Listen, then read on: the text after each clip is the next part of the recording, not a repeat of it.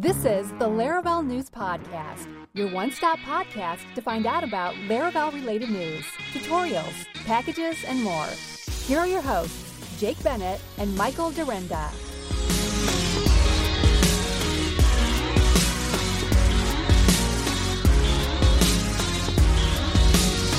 Hey everyone, welcome to episode 146 of the Laravel News Podcast. For those of you hanging out with us live, thanks so much for staying up late if you're in the US, or thanks for taking your lunch break if you're on the other side of the world with Mr. Dyrynda. And if you're anywhere in between, thanks for spending a little bit of time with us, regardless of what time it is. I'm over time zones. Yeah? It's Yeah. Universal time. Let's go universal time, shall we? That's right. Right now, We've talked about it before, I think. two o'clock or something in the morning UTC. So Yeah. there you go. There we go. There we go. Hey, uh, top of the show, want to give a quick shout out to Honeybadger for sponsoring the show today. Uh, we've had them on before, I believe, but they're coming back to us. So we're very thankful to have them sponsoring the show.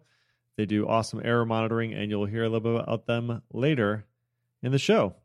Well, hey, you told me not to say it, but I feel like I've kind of I'm kind of obligated to do it. Should I? Dare I? Don't do it. Dare You're going to double the it? length of the show just by saying Oh boy, I gotta say. It's gonna be a short one, folks. it. I bad, went for bad it. man. Hey, well, let me count. We have one, two, three, four, five, six, seven, seven, eight, eight things we're talking talking about. So I don't know. Maybe it's just when I say that we end up talking about stuff longer because you know we figure we have more time. So yeah, I don't know. We'll find out. We will find out. So hey, shall we jump right into it then, my friend? Let's do it. All right. 8.49 was released with a logging context method that adds the same contextual information to subsequent logs during a, request. Ooh, this is interesting. So, Alex Harris contributed a new with context method to logging instances in order to add more detail to subsequent requests. So, Taylor talked about this on Twitter. Uh, he basically said exactly that. And there is a link to the pull request inside of his little Twitter tweet there. So here's the deal. Let's say you want to correlate various logs together. So maybe you have a class, and then you have another class that's being called, and then you have another class that's being called below that, right? You want to correlate the various logs together using some unique identifier. Well, in the past, you could use something like uh, the Laravel session ID to track that same user across logs. Uh, but here's a new example using the log with context method. So all you'd need to do is you would say log colon colon with context request ID equals request ID, right? Where you have, in this case, they just generated a unique ID. And then you can use that uh, within your application to associate all those logs together. Really, really interesting. There is already a section of the logging documentation, uh, or I'm sorry, a section for this new contextual information logging inside of the documentation if you'd like more details. So it looks pretty uh, looks pretty cool. A great way to be able to associate those logs together, especially if you have a very busy application. You're not going to be able to necessarily guarantee that those logs are just going to be neatly grouped together if you have a lot of traffic, right? So get status text from an Illuminate response. Taylor McGuire uh, created an accessor method, status text, to get the protected status text property from the response instance. So if you've never ever needed to get these status text from the response instance, now you can do this really easily. So you have, for example, they have here response equals new response foo, and then set status code is 404, and then you can now say something like response status text and get not found or something like that. So if you've Mhm. ever needed to get that, uh, now you can really easily. So thank you very much, Taylor McGuire. We also have this sort by route resolution order in the route list command. So Antonio Carlos Ribeiro contributed a new option to sort routes by resolution order. That is the order in which they were resolved or which they are being resolved. The default sort is by URI. So I believe it's alphabetical, possibly uh, by Mhm. default. And with this new option, uh, this could be more helpful in the case that you're trying to debug which route will resolve first. So with this now, you just call PHP artisan route colon uh, list dash dash sort, and then the valid options are domain, method, URI, name, uh, action, and then now precedence. So precedence is what you would use in that case. Oh, I forgot middleware. You could also sort them uh, in order by middleware, but now you have precedence, which will tell you uh, in which order they resolve. So there you go. Hmm.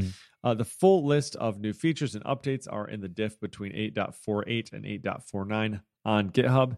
And if you happen to hear some little dinging in the background there, that is my washing machine. So there you have it. Hashtag real life.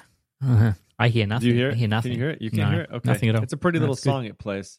Wakes me up sometimes in the middle of the night. I typically, you know, you throw a load in before you go to bed. And Mm. then at, you know, 1 a.m., I hear the little dinging. The happy song. The- Yeah, ours the happy does, song. Ours does the same thing. It's the the happy finish song. So Yeah. I don't know if it's the same song, but it yeah, it certainly plays its happy happy song when it's finished. Yeah, it might be, might not be.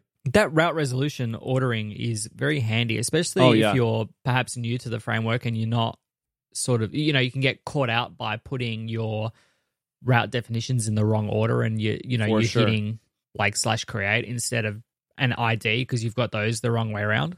So Yep. definitely handy to do that. Thanks to Antonio for that one. Absolutely, especially it, it can especially get complicated with you have uh, when you have like routing groups and things like that as Mhm. well, or if you break them up into multiple locations. So yeah, that, that's that's a that's a good one. Nice job on that. And the logging with context is also pretty hot, I like that too. Yeah, that's good. Okay, Uh, so on to you, my that- friend. That's it for releases. So I guess we're going to talk packages. We don't really have any any news to speak of. Actually, you know what?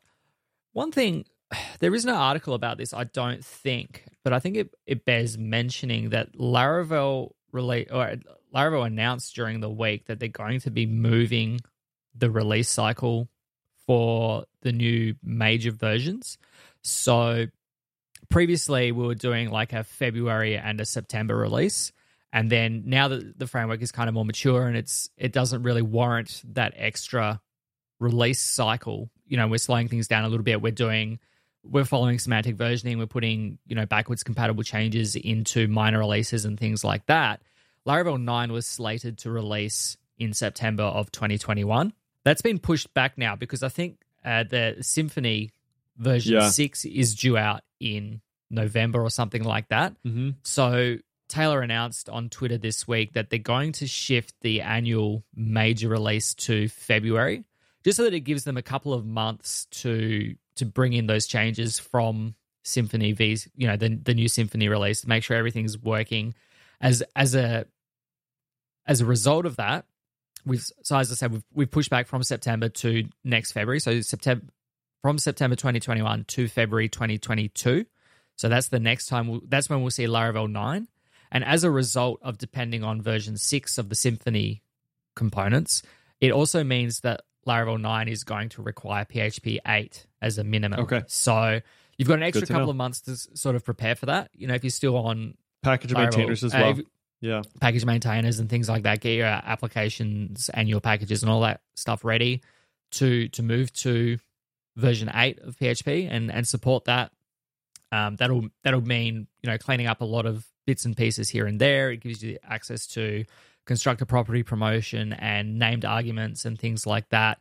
Match the the you know the match statement and things like that. It helps you clean up if statements and switch blocks and things like that. So for sure. Yeah, yeah, just just a little PSA there. Worth worth noting that the next version of Laravel has been pushed back now until of February of next year. So good call on that one. Hey, real quick, eyes. um, before we move forward, can I jump back real fast to that contextual Mhm. information thing? So, I said that wrong, and so I'm going to go back and correct this. We don't have to change the order in the podcast. I get things wrong; it happens, right? I mean, I'm human, so sue me.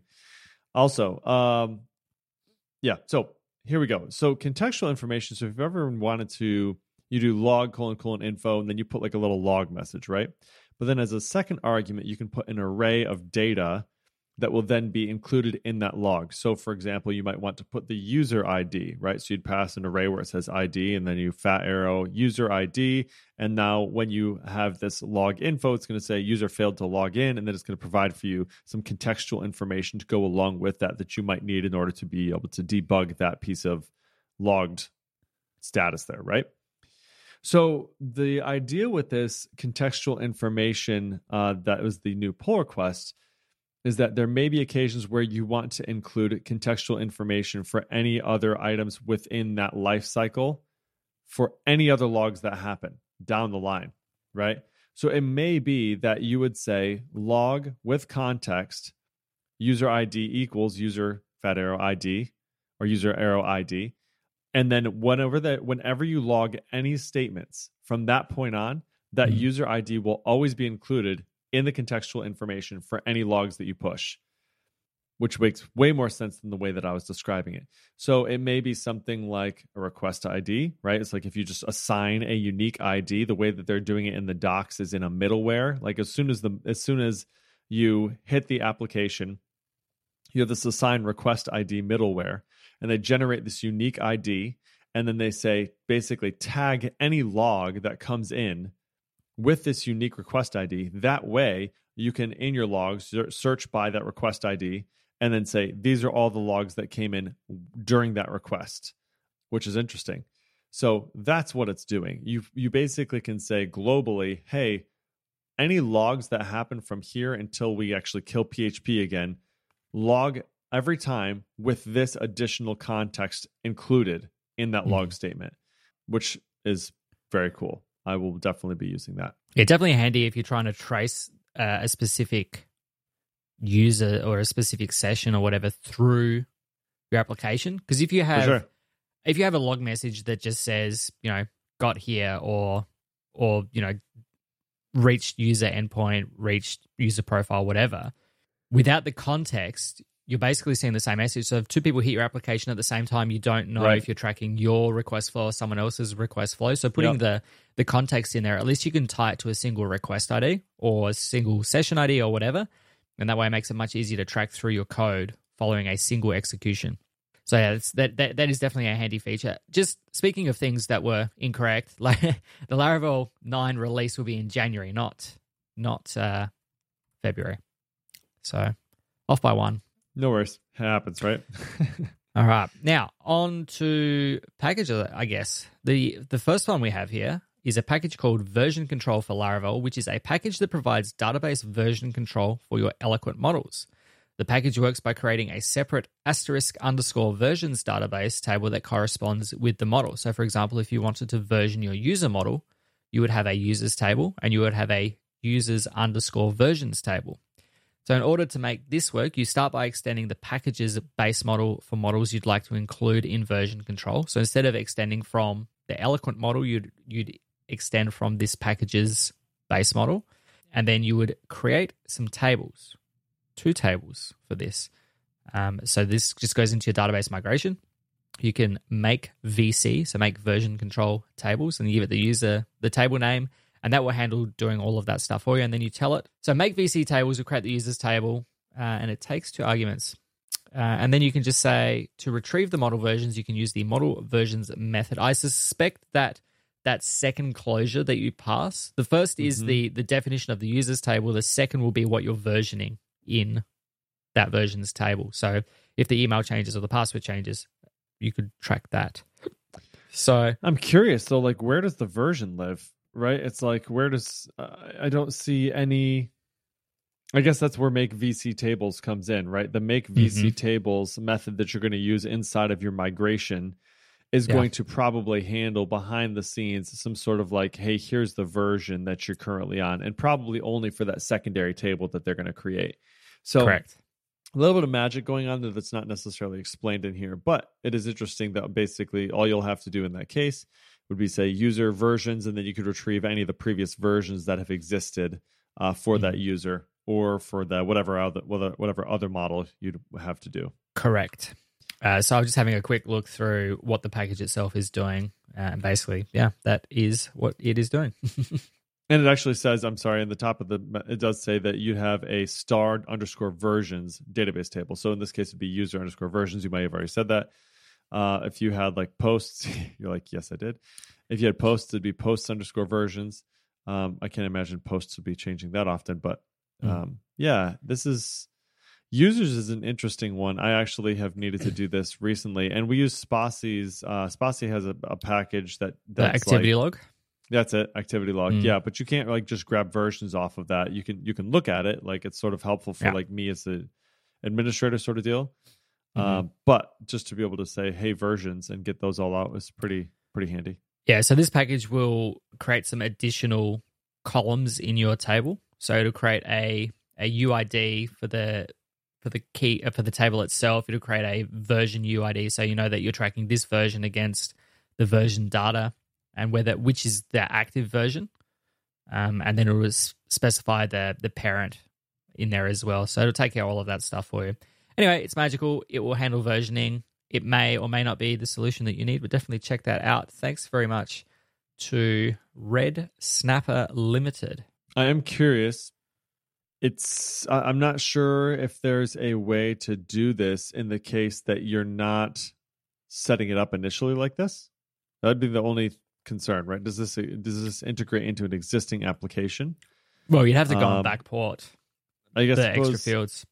Yeah, right. You'd pretty much just have to make it up on your own. You'd have to go look into the dig into the source code and say, okay, Mhm. what does the new table? What's the other table have to look like? Um, and then you just extend that other base model, right? Yeah. Yeah. Yeah. It also it also does give the ability to anonymize fields that are versioned, so you don't see what they actually are, Ah, but you know that they have been changed. So Gotcha. if you are concerned about that, then that is taken care for you. It does suggest that it meets GXP compliance, whatever that is. This is actually, man. Now that I now that I'm thinking about this, this could be really really helpful for a couple of reasons. Right now, we have an application where we have claims come in from clients, but we have these claims that come in. Our data entry teams manually look at those and change things. But if our clients are ever like, "Hey, that's not what I sent over," we have no way to know because it's been Mhm. changed, it's been updated, and we don't ever keep the original copy. But this is interesting. I might have to look into this. Okay, copy paste into our Slack channel. Thank you, sir. All right. Done. Done.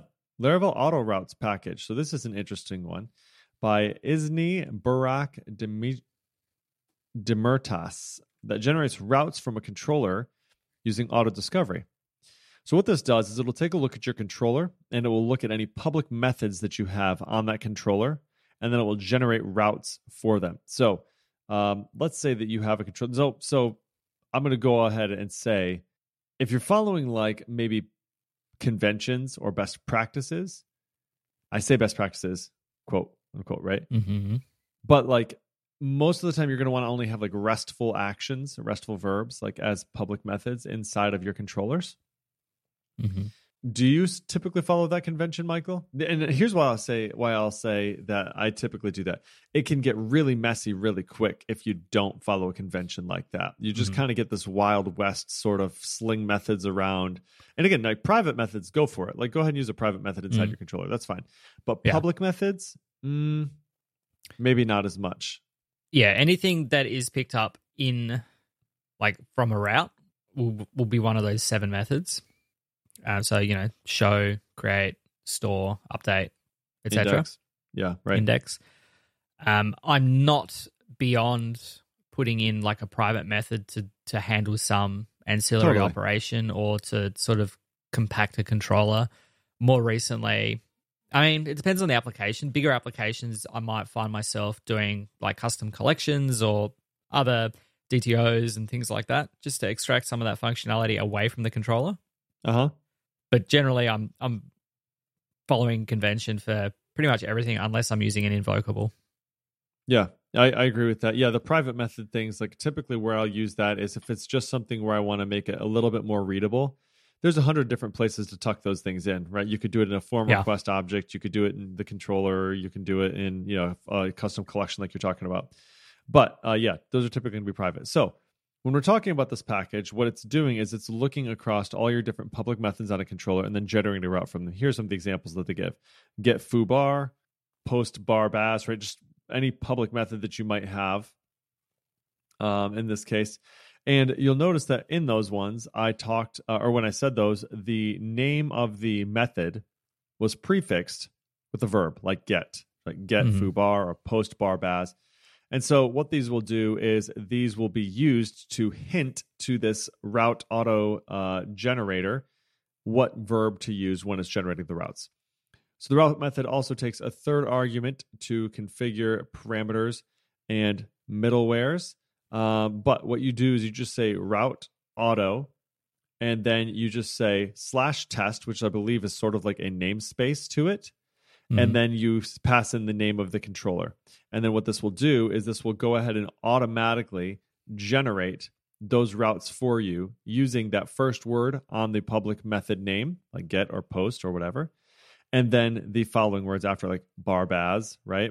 Or foobar.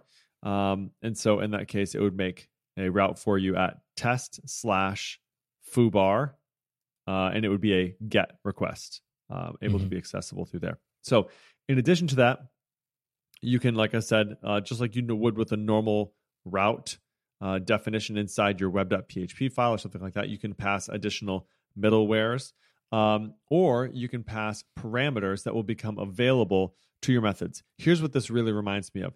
This reminds me of, or feels like somebody who's coming from CodeIgniter Mm. and is missing that behavior and wants to Yeah, push it into Laravel. Conventional Because- routing. Yeah. Yeah, because that's what it was, right? Exactly. It was that conventional routing where you had like based on the naming of your route, it would handle it in a particular way, and um, you know, that's just kind of how it worked, uh, which was great until it wasn't. But there you go. So it's a disclaimer here. It says, "Well, most developers are happy with Laravel's built-in routing definitions. It's an it's a unique idea with examples in the source code uh, of working with PHP's Reflection API and the Laravel router. So, uh, you know, use it if you want. It's it's uh, you know, sharp knives. Use sharp knives, you know, or provide whatever. Right? You could you can That's get right. hurt with them, but if you have a use for it and it feels like something you want to do, go for it. Who Mhm. am I? Who am I to judge you? Go for it. Who are you? Who am I? Nobody. I'm a somebody, Perfect. but somebody but to me. oh my! Is that what This your is going mom- off the rails. This is going off the that rails what-. That's what you. That's what your mother tells you. You're you're somebody, Jake. Hey, you know what? Like, I'm thankful. Like, what do they say? Like, you know, um, and like no, Fig jam? no, like insensitivity to like people who grew up without a mother or whatever. But Mm. like, I feel like our mothers do have a lot to do with like our current uh self esteem or like you know our identity about who we think we are. I, I think mothers Mhm. have a good deal to do with that. So yeah, I I do credit my mother with that, with my like confidence and and uh you know I don't know general like Mhm. For for myself not to be weird about it but like you know some people really struggle with that. I don't know. I, I mean seriously like it's a thing right? So i generally like myself for the most part. We're none of us are perfect but whatever. Again this is going off the rails. It's 1150 and ah, i've had one too many. So let's go. Build UI dashboards for your Laravel models. Model Stats for Laravel is a package written by Julian Nahum that gives you a statistics dashboard for your Laravel application. Users can build dashboards from the web UI without any coding knowledge using application models. Multiple data aggregation types can be used. For example, a daily count, a cumulated daily total, a period total, with more features to come. gives you drag and drop resized widgets and a configurable authorization gate for non-local access to the dashboard. So similar to how Telescope, Horizon, um, all those things, Nova, all do their their access gates. Um, and you can create your own widgets. It's using Vue 2, Tailwind, Chart.js, and some other front end npm Hmm, packages. that's interesting But you don't have but you don't have to manage any of the UI assets for the package. Totally. It installs all of them via the package setup commands. So basically you can just spin this up, spit it out into your application, and have your application users build their own widgets instead of harassing you for a new report every five thank minutes. god So seriously yeah well the thing is it doesn't actually create the report no does it does it create a Yeah. report for you too it gives you the Uh, UI 'cause it- to, to build out the, it gives- the well, widgets. Right, it gives you the widgets, but I'm as I'm looking at the like the screenshots in the top right, there is like a download button. Do you see that? Yeah. Yeah. So like, I wonder maybe it does generate a report. I don't know. I mean, they're using the Maybe data, so that's Mhm. pretty cool. That is really pretty cool. Oh boy, so much good stuff. So much good stuff. Hey, you know what, Mr. Dyrynda? Uh, I'm going to talk about one more thing here, and then I'm going to have you talk about our wonderful sponsors. Does that sound agreeable to you, my friend? I agree to these terms. Okay, let's do it. We have got the PHP League, which, by the way, there was a little bit of drama about the PHP League. Not there? dead. Not dead. Feature Not dead. complete and definitely actively maintained as Yes. necessary. Yes, there was a little bit of uh, the PHP League is dead, and then they were all to arms. We're not dead. Can We're we can we talk about this? Just because a package Let's has not been actively developed does not mean it is not actively maintained. True story. A lot of the a lot of the original impetus is this a word impetus a lot of the original intent of the php league was to build uh, framework agnostic packages that were maintained and that did their thing that they needed to do. So just because you know Jonathan Reinink was responsible for the, the gonna say, glide package, the Yep. you know maybe it has. I, and I'm, I haven't looked right, but maybe it hasn't received an update for three months, six months, whatever. That doesn't mean that it's dead. It just means that it's feature complete. It does all of Mhm. the things that when they built that package, that when Jonathan built that package, it was intended to do. It resizes your images. It allows you to watermark. You know, it does whatever it needs to do. It doesn't. It doesn't need to constantly receive feature updates. And and the maintainers go in there, and if there's security vulnerabilities with upstream or downstream pack, no upstream packages, if things need to be updated to function for different versions of PHP, that stuff still gets done. But that you know, we're only getting a new version of PHP every 12 months. So it's not like you need to be actively developing every package all the time. So shout out to to Frank de Jonge and Jonathan and you know Phil Sturgeon, who's not even part of the PHP community anymore, who got a lot of that off the ground. To all of those people that that got the league off the ground, that built these great packages that are that are standing the test of time. We appreciate all of the hard work that you have done, and and don't let the uh, the ill informed get you down. Indeed. Indeed. So, speaking of the league, uh, this is about the CommonMark Markdown parser, which is now version 2 beta 3 uh, released. So, uh, this is under P- the PHP League slash CommonMark. Uh, so this has been uh, this has been released as of July. A stable release will be released as of July. And this package is a highly extensible, as are most of those packages from the league, a PHP Markdown parser, which fully supports the CommonMark and GFM specs. Now, I believe GFM. Google flavored Markdown. Thank No, you. GitHub. Google, GitHub I was going to say, not Google. yeah. GitHub flavored Markdown. I knew it was GitHub, but I didn't know I what the was so M was. confident in that wrong answer. So close, so close. And then CommonMark, I suppose, would be like Daring Fireball, like what he originally kind of set No. out there, or no? Common, no, so Daring Fireball, John Gruber, when he put out Markdown, it was just something he slapped together. He didn't put much thought into it. CommonMark Okay. is Like is the the, community that, that that kind of like grabbed Markdown and standardized it and and its um, interpretation and formatting and transpilation, all that kind of stuff. So CommonMark is seeking to standardize how how Markdown is interpreted and what to do with it and things like that. So Uh huh. Yeah, so then you have some extra things in in the GitHub flavored Markdown, but this supports both of them. So, uh, according to the beta announcement, here are some of the key improvements in version two: up to fifty percent faster and twenty one percent less memory usage, especially when dealing with larger Markdown documents. Three new extensions for front matter, description lists, default HTML attributes, new XML renderer to simplify AST debugging. Uh, they completely revamped the parsing engine for faster speed and more precise parsing controls et cetera, et cetera. PSR 14, Psalm purity markers throughout the code base, lots more. So Colin O'Dell has asked for any current users to help test and provide feedback while they're in the beta period. And the Laravel framework relies heavily, uh, heavily on CommonMark as a dependency, and Laravel users are highly encouraged to support this library uh, by providing feedback and testing it out right now. So to help test this upcoming version, you can check out the beta version of the package uh, by just following the or by using the following composer command. Composer require league slash common mark colon and then the uh, caret 2.0 at beta. And if you do that that will install the beta version so you can test it out in your application and give any helpful feedback that you need. There's also uh, some value or some recommendations here to checking out the common mark changelog for full details on what's changed and new in version 2.0 and then there's also an upgrade guide from 1.6 to 2.0 that you'd want to read as well. So there you go. Mm. Speaking of testing, when you are testing, you are going to find some errors. And let's face it, your code is going to have errors. And even code that is written by amazing developers such as yourself, you, the listener, when errors happen, it's nice to know that Honeybadger has your back.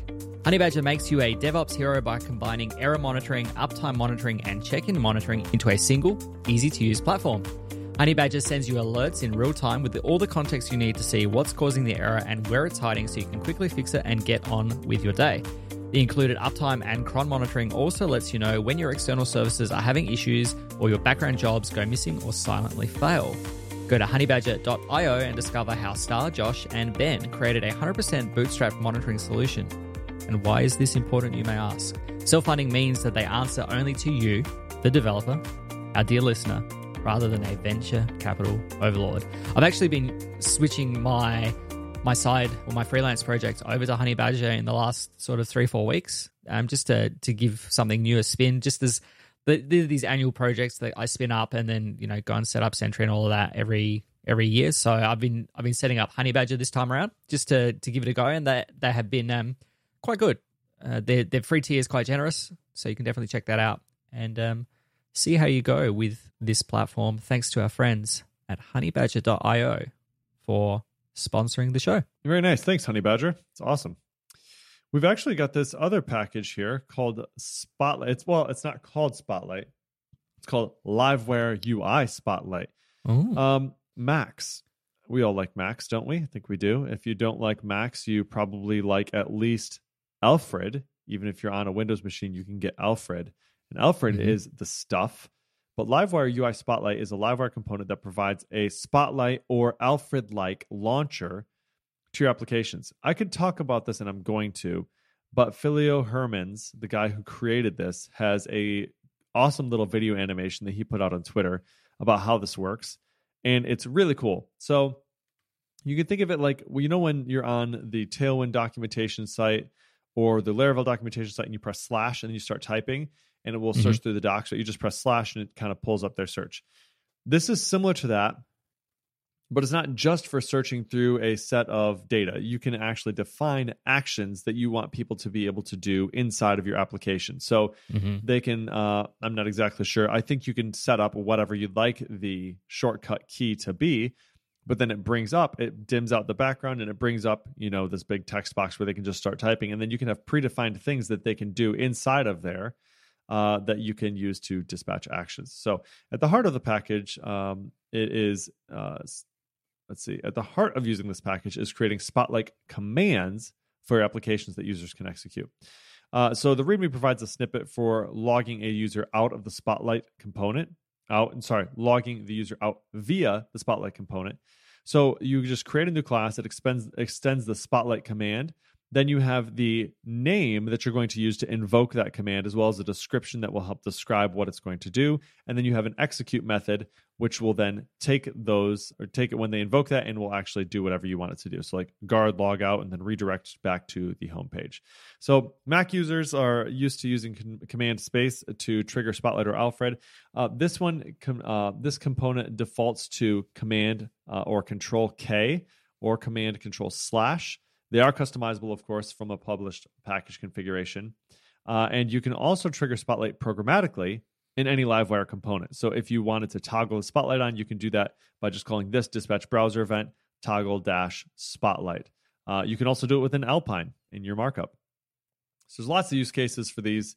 It seems like it would make this maybe some hidden actions a little bit more accessible to power users and desktop Mhm. uh, provide more of like a desktop like experience for people who are Mhm. used to, you know, who are heavily using your app. And so this looks really, really nice. If you're using Livewire, using Alpine, using Laravel, uh, this is a cool one. You definitely want to check this out. I use this Yes. stuff all the time. Like I use Basecamp and I'm constantly using their little jump actions. So it's a Command J in Basecamp Mhm. to jump around or do different things. And of course, I use Alfred all the time as well, right? All the time. And so it's kind of one of those things like if your application is an application where people kind of live throughout the day, which this is especially helpful if you're developing an application that's going to be used by like your internal teams, for example. You Mhm. know, Michael, I know that, you know, you've done a lot of that at previous jobs, maybe even at the job you're at currently, where Mhm. you are building applications for your staff in building, right? And they actually live in those applications all day long. This is Yeah. a, that's a perfect time to use something like this. Uh, it- you know, there's a lot of things they do every day that they need to be able to navigate between pages quickly, and it's like way easier to be able to use a, a keyboard command shortcut rather than having to click around a, a navigational A UI, yeah. to get there. Yeah, hmm very cool stuff. Beautiful.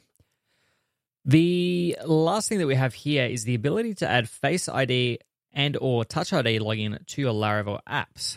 Fast Login is a plugin from Miguel Piedrafita that adds the sign in with Face ID slash Touch ID to your web apps in less than one minute. Ooh. Uh, I assume I assume that doesn't take into account having to go through the rigmarole of setting up an Apple developer account, though. this package supports various physical or biometric authentication devices. that allows your users to register physical authentication devices with Face ID or Touch ID on iPhones and Macs, Fingerprint on Android, Hello on Windows, and USB keys to skip entering their login credentials. The package takes care of almost everything you'll need to get this working in your app quickly. And the server side involves updating the user model with a CAN fast login trait. And the documentation outlines the front end usage you'll need to implement Face ID and Touch ID logins. The example uh, in the the uh, article that we have in the show notes is a view component by the looks, which gives you the functionality to to log in uh, using the fast login package. So kudos to Miguel. He's uh, he's taking a break according to his Twitter at the moment. But uh, you can find more information about this package, get the full installation instructions, and view the source code on Google. GitHub. This is an interesting GitHub. one. Uh, yeah, Google slash GitHub. I'm wondering if you have to have an Apple developer account to do this. I don't because it's not like you're Um, logging in with Apple, right? You're not saying I'm logging in with my Apple account. Mm. All this is doing is Oh, allowing you to no, use no, a physical no, authentication device. Yeah, this looks like it's using the the WebAuthn functionality that is browser native. Yes.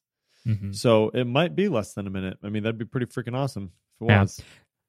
Yep, yep, yep, yep. My mistake. I was confusing that with, I guess, login with Apple, which is their SSO thing. Right. And that is something you have to. We've actually talked about that a little bit on the show a couple weeks ago, maybe.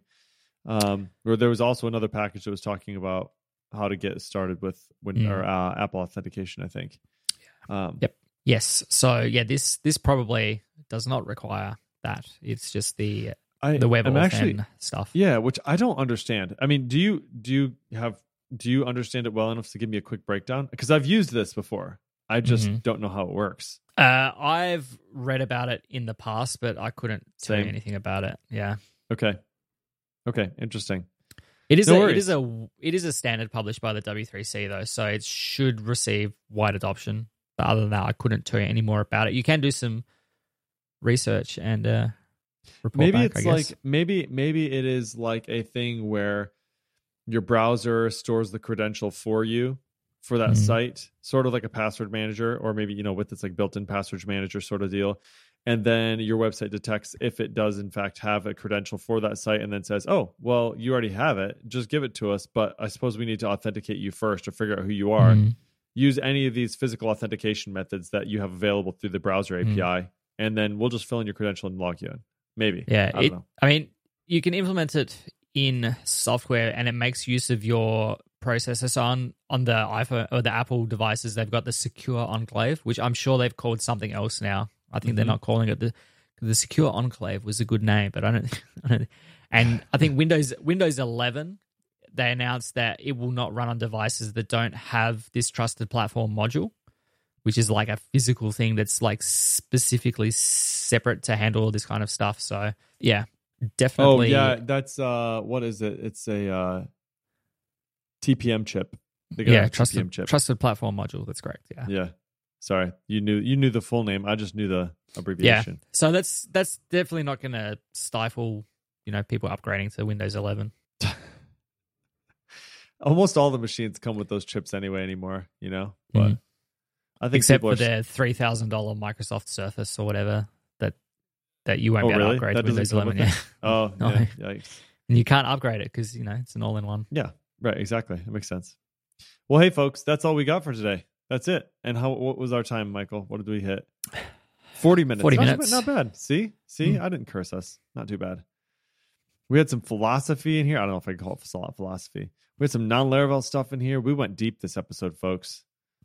Thanks for hanging out with us. Hey, this was episode 146. If you want to find show notes for this episode, you find them at podcast.laravel-news slash 146. Of course, if you like the show, we'd really appreciate it if you would rate us up in your podcatcher of sto- choice. Five stars would be amazingly appreciated. And of course, hit us up on Twitter if you ever have any questions, comments, or hate mail at Michael Dyrynda at Jacob Bennett or at Laravel News. You all rock. We're so thankful to have you listening. Hope you have a wonderful week. We'll see you in a couple. See ya. Bye.